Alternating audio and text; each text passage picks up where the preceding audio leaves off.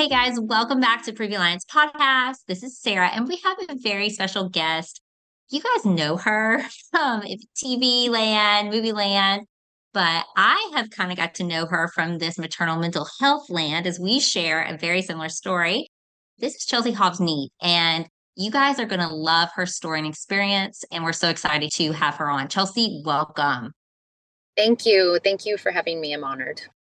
Well, when you, I'm not gonna lie, when you reposted something of ours, I was like, oh my gosh, I fangirled for a minute. So, oh. and then I dove into your story and I'm like, we are so much alike. Um, it is wild.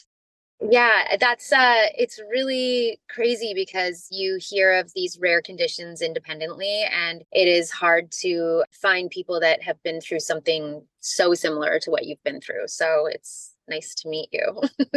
yes, same. So why don't you give our listeners a little background of your pregnancy motherhood journey because you have a younger motherhood journey and then now kind of a different chapter motherhood journey.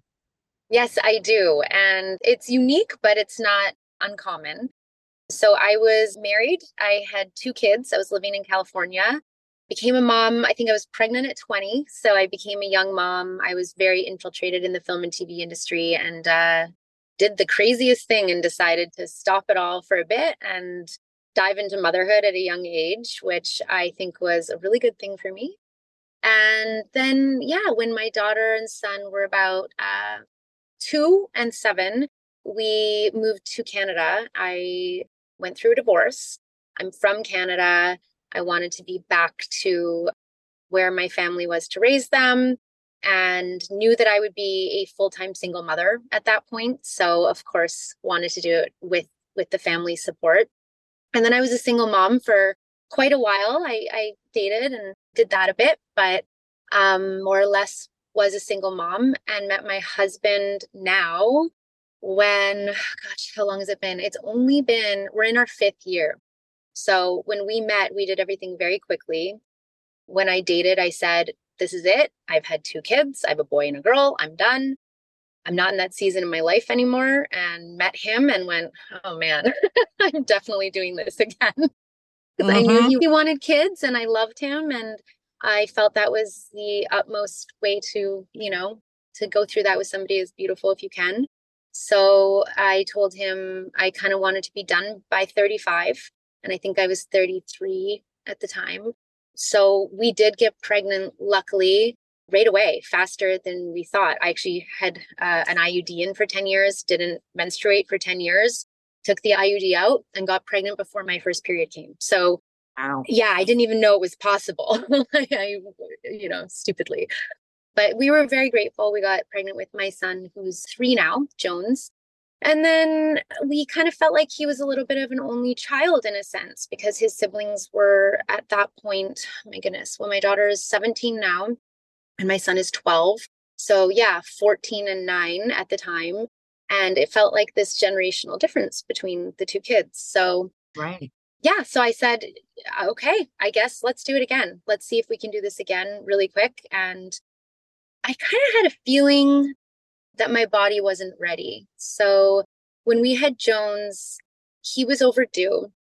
And I had a friend who sadly lost her baby, and the baby was overdue by a couple of weeks, and then she lost her baby. So I was really terrified of going over, and I did the castor oil trick I gave birth within half an hour at home. And wow. Yeah. Yeah. On my bed, height of the pandemic. We had full PPE. This is May 2020. So we had paramedics in my bedroom. I had never used a midwife before. And I said, I think I'm going to need a midwife because of COVID. I just had no idea. Something inside of me felt like I was going to need a midwife. And sure enough, I did. And they all got there just literally in the nick of time. Wow. He came out on my bed and it was a pretty like violent and aggressive and fast labor. And afterwards I just felt like like he broke me. Like it just felt like my inside. It wasn't anything but like my insides. It just felt like yeah. My body just it was so fast and furious. So where this is going is I did get pregnant again. And it was gosh, I feel like it was within six to nine months after having Jones.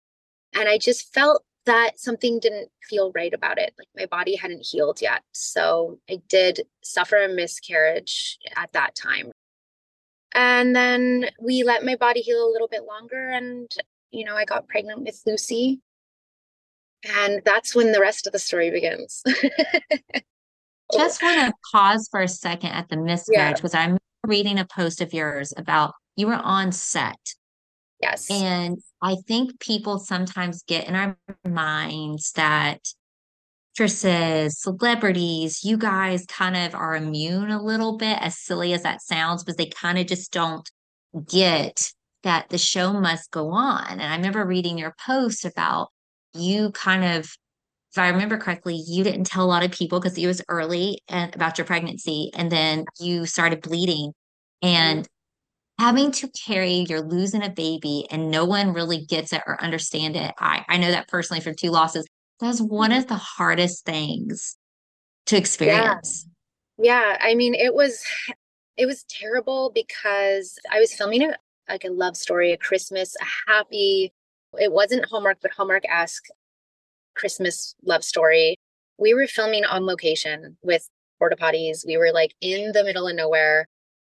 And what I find interesting about this experience is I know very well that there is no shame associated with miscarriage. I know as an educated grown woman that there is nothing that I should have felt wrong or ashamed about or that I should have felt like I needed to hide it but I did, you know, like I was filming and I felt like I had to, you know, when in my job, I can't have a sick day. If I'm sick, I'm on set, I'm still working. COVID changed that a little bit, but not really. There's a lot of insurance. You look around at 200 people and they're all paying their bills. I feel responsible as the lead actress for their livelihood as well. So, yeah, there was that, but there was also this uh, sense of feeling like I needed to be private about it. There was a day though at kind of the crux of it where I I realized I needed I needed to tell people because of just what I was going through. So I did find a couple of females on set that I like in wardrobe or hair and I said I need to tell you what's going on right now. And they were amazing. They told the producer, they didn't tell the director which I also thought was interesting, but they just kind of facilitated making sure that I had what I needed, that I could take breaks if I needed to for moments at a time. But for the most part, I was, you know, miscarrying. Like I was going to the bathroom and then I was filming and smiling and doing my dialogue and getting through it minute by minute. And it's pretty crazy what us women do. I'm we, so sorry that is your experience. Yeah. And you know, it's just here you are filming this love happy thing and you're going through one yeah. of the most heartbreaking, horrific things to lose yeah. a child. And, well, and the this... director, he, the director said to me, he said, the editors are telling me that you're looking very sad. And he was like, can you try to like, you know, he's like, we just need, like, it really has to be, it's so happy you're falling in love. And I was like, okay, I'm sorry.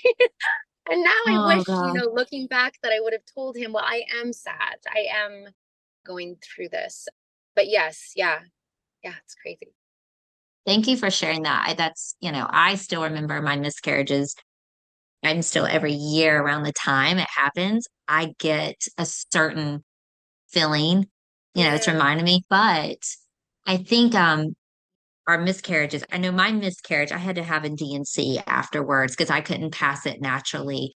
And then that leads us to our next step in both of our journeys, where we had rare issues with our placentas. How did you find out something was not right with this last pregnancy? So the pregnancy started as what I thought was another miscarriage. I was spotting, which I did have with Jones as well. And I thought, okay, this could be the same. I could just be having a little like implantation bleeding or whatever, you know, if that's what some people do experience. So I wasn't sure there was then a day where it was so much blood that my husband and I looked in the toilet and we both started crying. And we were like, okay, it's happening again. Then I went to the doctor because it kind of slowed down and I just wasn't sure. And they they did the ultrasound and there was a heartbeat. And so it was a subchorionic hematoma in the beginning. Oh. Yeah, subchorionic. I think I said that wrong. So it was, I don't know if our viewers are aware of what that is. I think a lot of people are, but it's a blood clot essentially inside of you that mm-hmm. can pass. So that was great because we were like, okay, but I knew it upped the chance of miscarriage as well. So cautiously moving forward. And then I went to my 20 week ultrasound, and the tech said, she kept telling me she wanted to do more scans of my placenta. So she did more scans of the placenta. It was taking longer, and I kind of got that feeling that there was something not 100% right. So I asked her, I said, Where's my placenta? And she said, It's low. I said, Okay, how low? And she said, It's, I don't, I don't want to say, but it's looking like it's complete.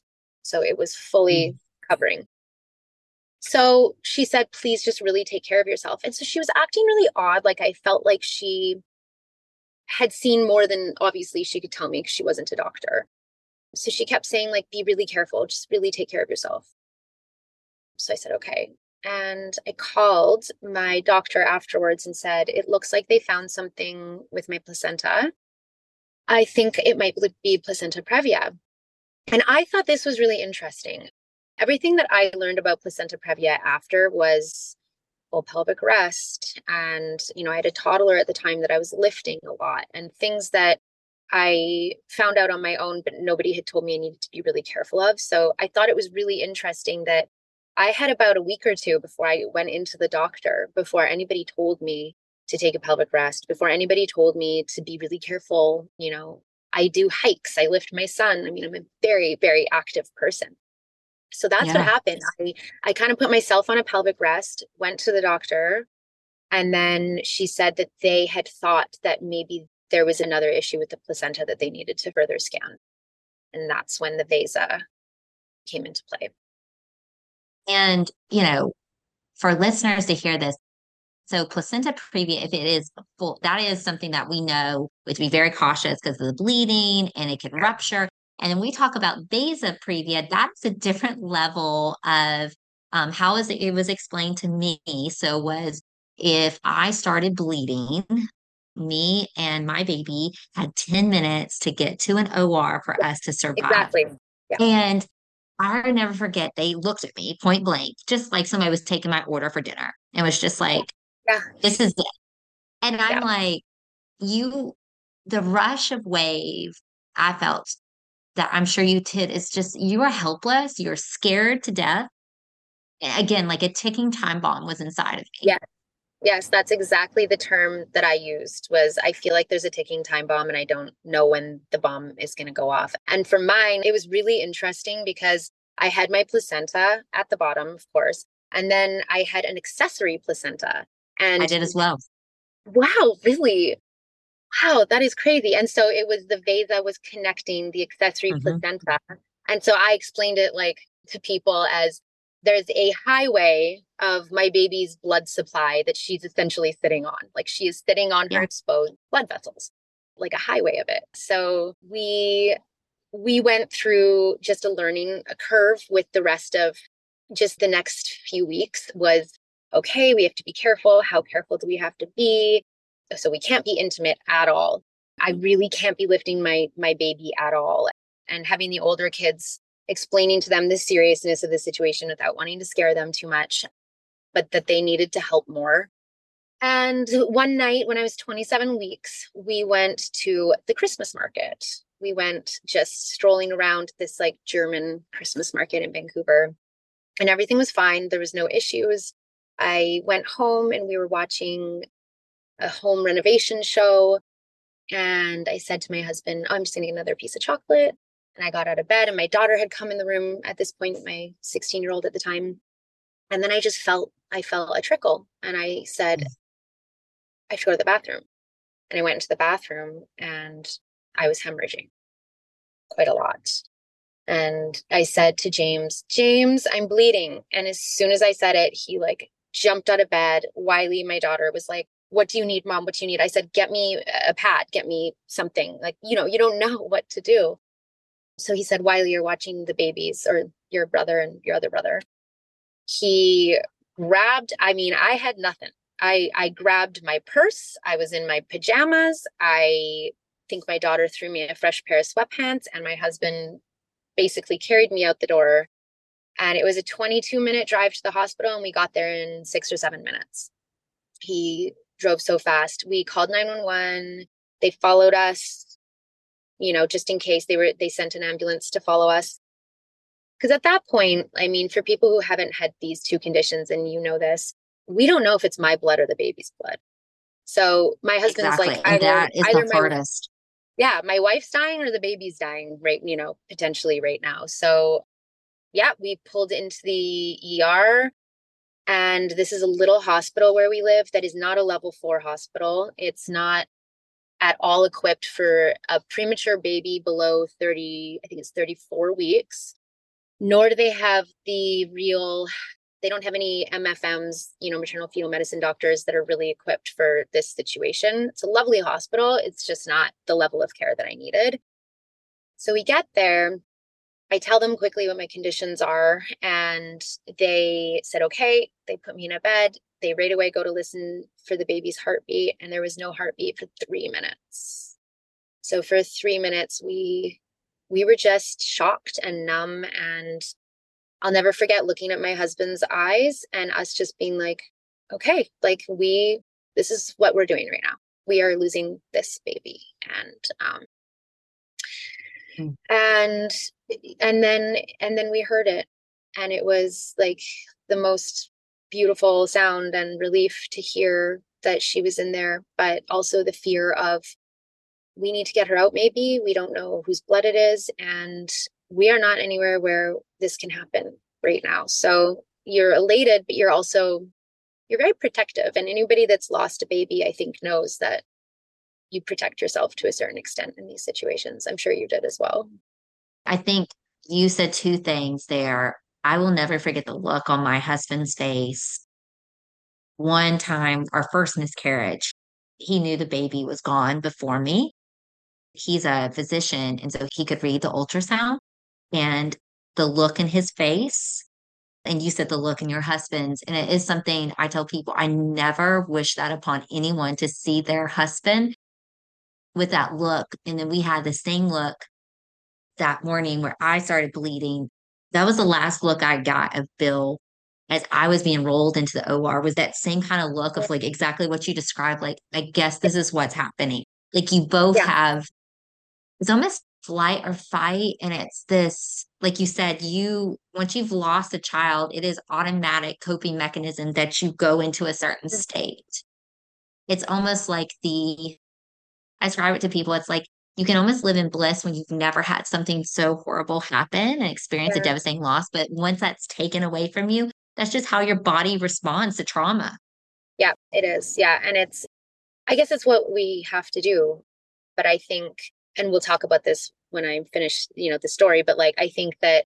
in healing from trauma, it's very important to then try to peel it back and go back and allow yourself to to feel everything that, that you went through and felt and yeah so after that they said okay baby's heartbeat's okay but we don't know what's going on with you we need to get you to a level four hospital and so they had to call and find one. And the one I wanted to go to, which was BC Women's, where my daughter was born, where I was born, where my husband was born, it is like the top care, in my opinion, it was.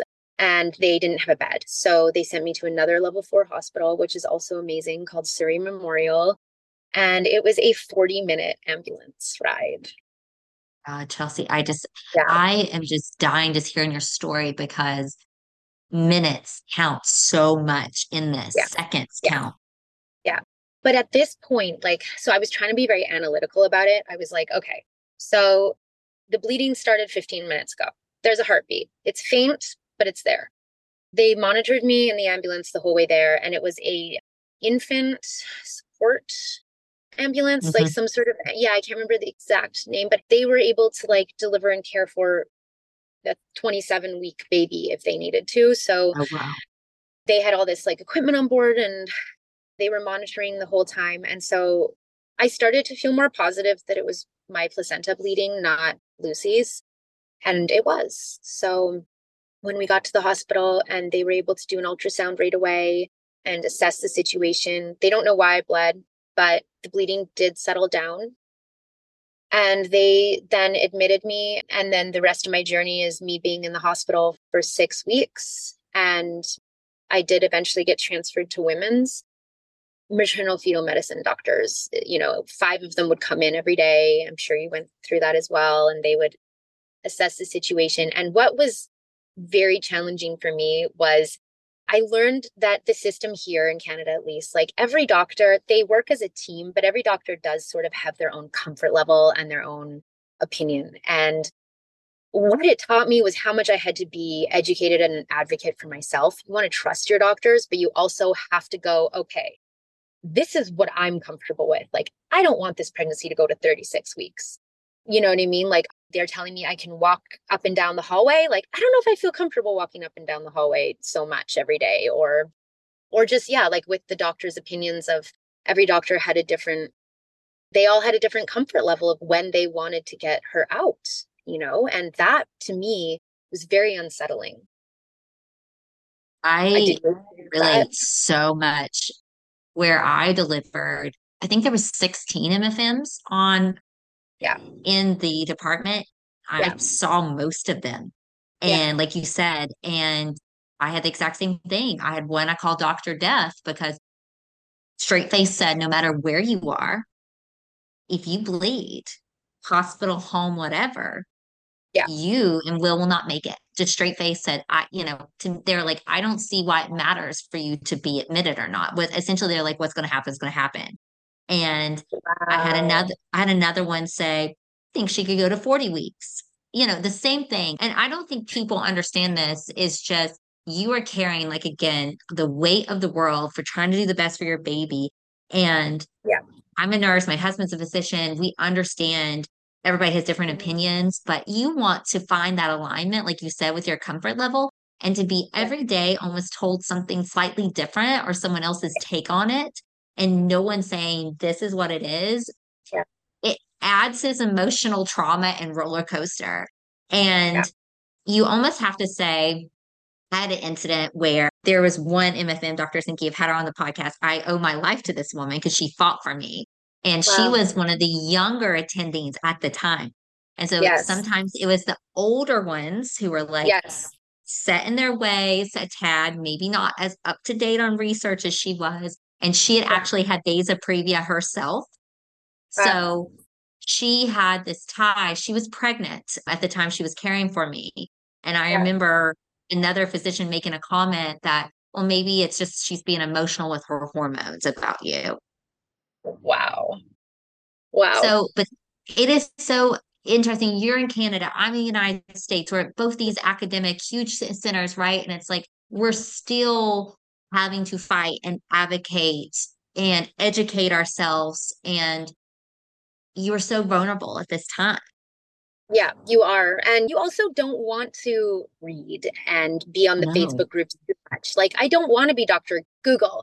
I don't, yeah. you know, I don't want to be that person. I I want the professionals to put my mind at ease and let me know that they've got it under control. But something that a friend who's a nurse told me in labor and delivery is she said, we are terrified of you when you come in, people with your condition. Yes. And I said, Well, I, I suffered PTSD. And she said, So did all of your nurses. And she said, It's the one thing that absolutely terrifies everybody in the ER, labor delivery, or any of those care facility or places.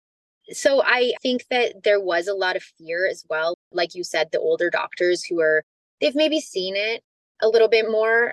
And so maybe they're desensitized, and the younger ones maybe don't want the blood on their hands they don't want to take the risk. And it was a younger doctor that eventually when i i so i went into early labor but it, it wasn't with my son i had a sensitive like an overactive uterus.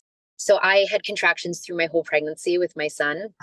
And they actually put me on like a light rest during my third pregnancy and so when this was happening during this it was a very different situation because i was like well the contractions aren't hurting I'm not in labor. And there were doctors that sent me to the labor and delivery room for eight hours and then brought me back to my hospital room And there were doctors that said, let's just monitor them and, and didn't send me.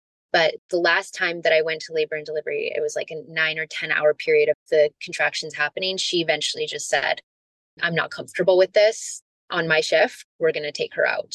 And and that's when she came out. That's what ended up happening. So how many weeks was she? So we were 31 weeks and a couple days. And so the rest of the story of getting her out was after they sent me to the room and I had a feeling that it might be happening. I was still shocked that it happened, to be honest, because I'd been sent back to my hospital room so many times that I didn't actually think that it was going to happen. Um, and I had so much anxiety and fear. So we did not know about the Accreta. I had a feeling though, just had a feeling and didn't want to put it out there, didn't want to ask too much because I didn't want to seem neurotic and, you know, how we can feel or be made to feel. But I just had a feeling. And so they gave me the bolster, the um, magnesium. And I have a very soft heart, a very soft pulse my heart rate dipped below 60 and I completely the nurse is like, I don't know how you were still conscious, but I felt myself going after they gave me the magnesium. I have a very sensitive system and I fought my eyes. I stayed awake. She flipped my bed upside down to get my legs up in the air and I somehow stayed awake through it. It was terrifying, but they decided they couldn't give me the rest of the magnesium for Lucy after that. So the magnesium's to protect their brain from bleeding. So then they put me in surgery and it was an hour and almost two hour surgery, I believe. I lost, um, you know, quite a bit of blood. And I could hear them saying, I could hear them talking about how much blood I was losing through the surgery. So I knew something else was wrong, but I didn't ask. I just kind of, you know, you just get through it. But the anesthesiologist, I think I lost 2.3 liters of blood, and he said, I want to push her to 2.4. So they had blood bags on standby, and he decided that it was too risky. He just didn't want me to get a transfusion if he could help it. So, yeah, he pushed me to 2.4, and we didn't do any transfusions, but I did start to like feel things through surgery. I had nightmares for weeks after that surgery. Just I wasn't prepared for what I'd be experiencing and that long and being awake for it. I mean, it was literally like a nightmare come true. Like, absolutely. So I started to feel, and he said, I think we should put you out. And I said, I don't want to go out. And I just felt like to stay alive, as dramatic as it sounds, but to stay alive, I needed to stay awake. And so he gave me what he called a gin and cocktail, which mm-hmm. made me really high um, yeah. so that I wouldn't feel things as much. And then, yeah, we got through it and they said I was still bleeding. They put a drainage tube in me after they sewed me up and they said, You're still bleeding. We don't know where the bleeding's coming from and we may need to open you up again. Yeah. So they didn't. They didn't. It slowed down over the next couple of days, but it was like, yeah, literally a, a nightmare, a complete nightmare. I, you know, I is so, I tell moms this and I said, call me crazy. When I was bedside nursing, I had a gut feeling about patients sometimes. And mm-hmm. I knew, um, so with Will, the vasa previa, they did the emergency C-section. They, yeah. I was out completely. With James, I felt that it was attached. My placenta was attached and I had Accreta. And I told, I said that to a couple of different physicians. I said, I think it's attached. I told some of my friends and family, I told my husband, and everybody was like, uh. You're just thinking worst case scenario. You're being neurotic. You're being crazy about it. You know, like totally. I got that. Oh, it would show, you know, and yeah. when they, I wanted, I was, I tell people, I'm like, C sections are very traumatic. And yes. the fact that you're even just strapped down, you're hearing, you're seeing everything. You're shaking. I started shaking uncontrollably like there's not enough discussion about that. And then when you're hearing things like I heard, you heard with Will, I heard no heartbeat before I went under. Like you're thinking the nightmares. I would wake up in the night and I'd relive the birth and I would hear no heartbeat constantly. Yeah. My trauma also presented physically. So then I'd have like physical pains with it. You know, it could be, I learned all this through EMDR therapy was the smells could trigger me. Yeah certain words.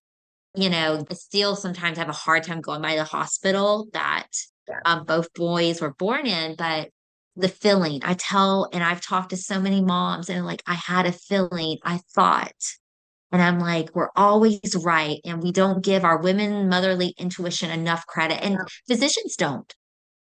No, they don't. They don't. And maybe because there's no scientific explanation for it. I mean, there's no way to to explain how and why we have these feelings, like this mother's intuition or whatever this connection is to our body once not just once we become mothers. I mean, women experience it all the time. But yeah, there is really something to it that, you know, there's it's bizarre. You know in your heart. And every time someone says that, I'm like, please, let's just all hear this a thousand times.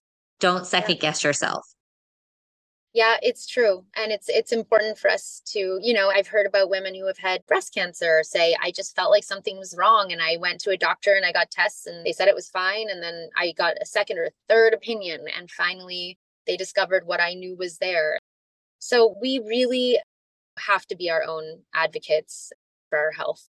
We really do. What would you share with Chelsea pre-pregnancy about going through this that you wish you could have maybe known? Um what would I share?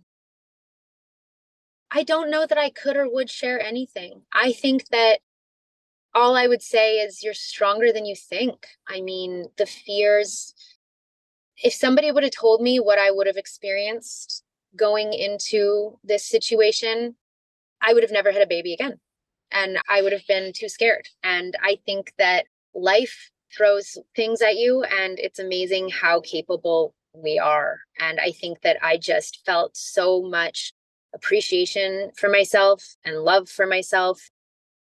I think that I was just amazed that our bodies can be pushed to this absolute edge and survive and and then emotionally I would say maybe I would say to myself give yourself time and be easy on yourself to heal because that that part of it I mean being away from my kids in the hospital for 6 weeks sucked.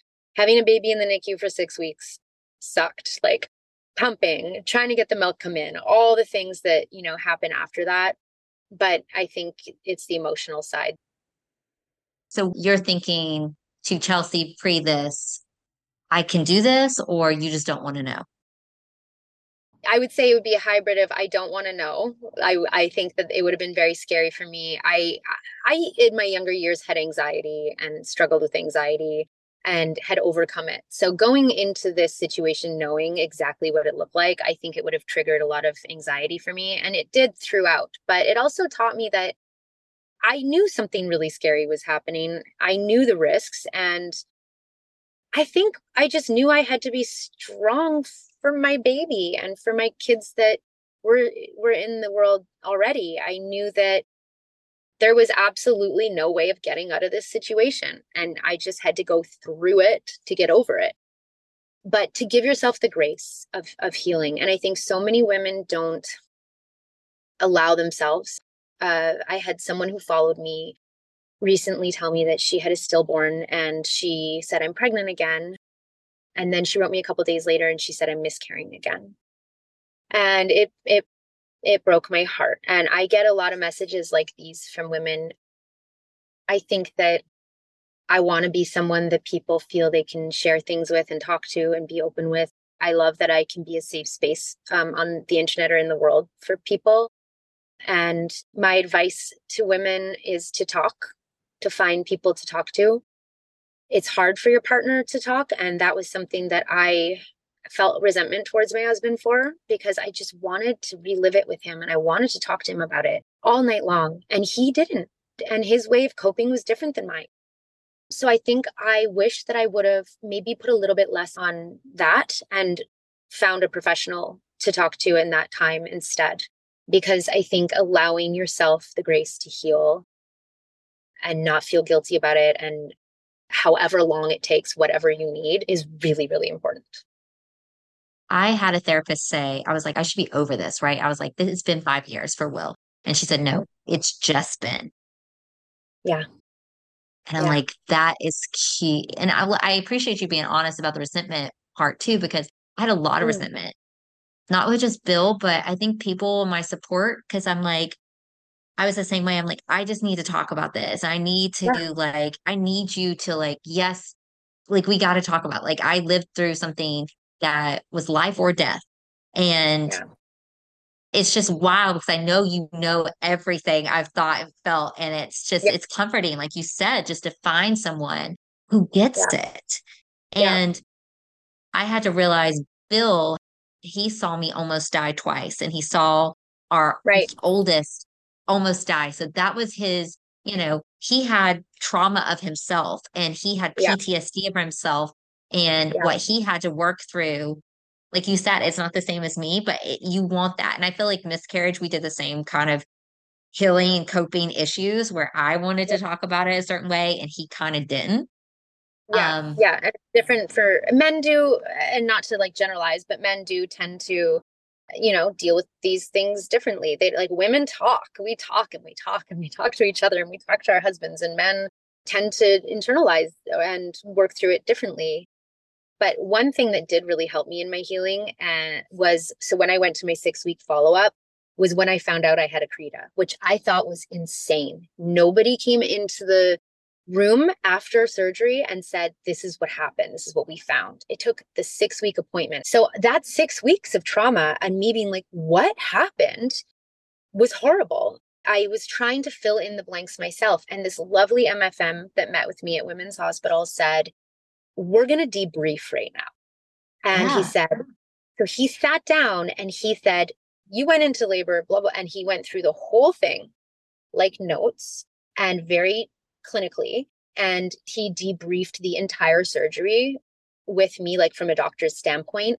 And then he said to me, trauma is like, he said, you have to imagine a train getting into a train wreck.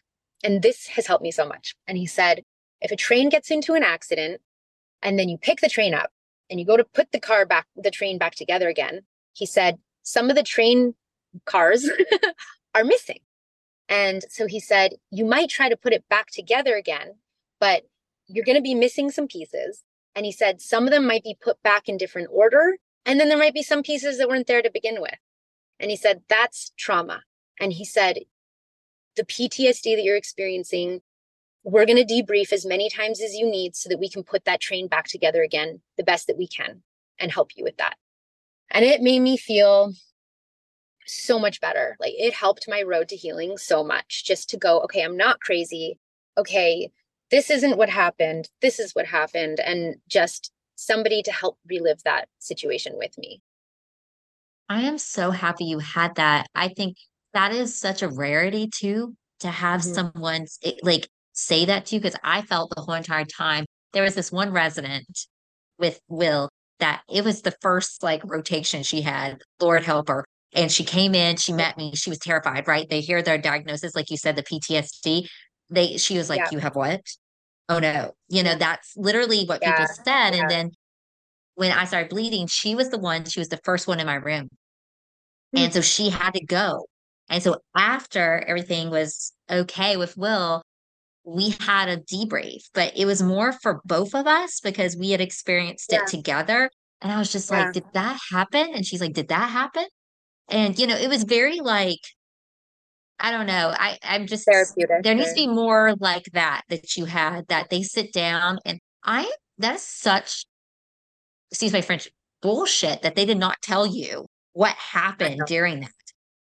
yeah, it just it made the healing so much slower because then my hormones are dipping, the milk's coming in. I've got a baby in the NICU that I'm making milk for in the middle of the night, no baby in my arms and you know, I'm dealing with like the trauma of that and also trying to grasp why I was bleeding so much and what happened and and just yeah, I needed a doctor to come in the room after and say, "Are you okay? This is what happened." And and there was a doctor that came in briefly and said a few words to me, but you know, I was very drugged up still and there was no like conversation of this is what happened.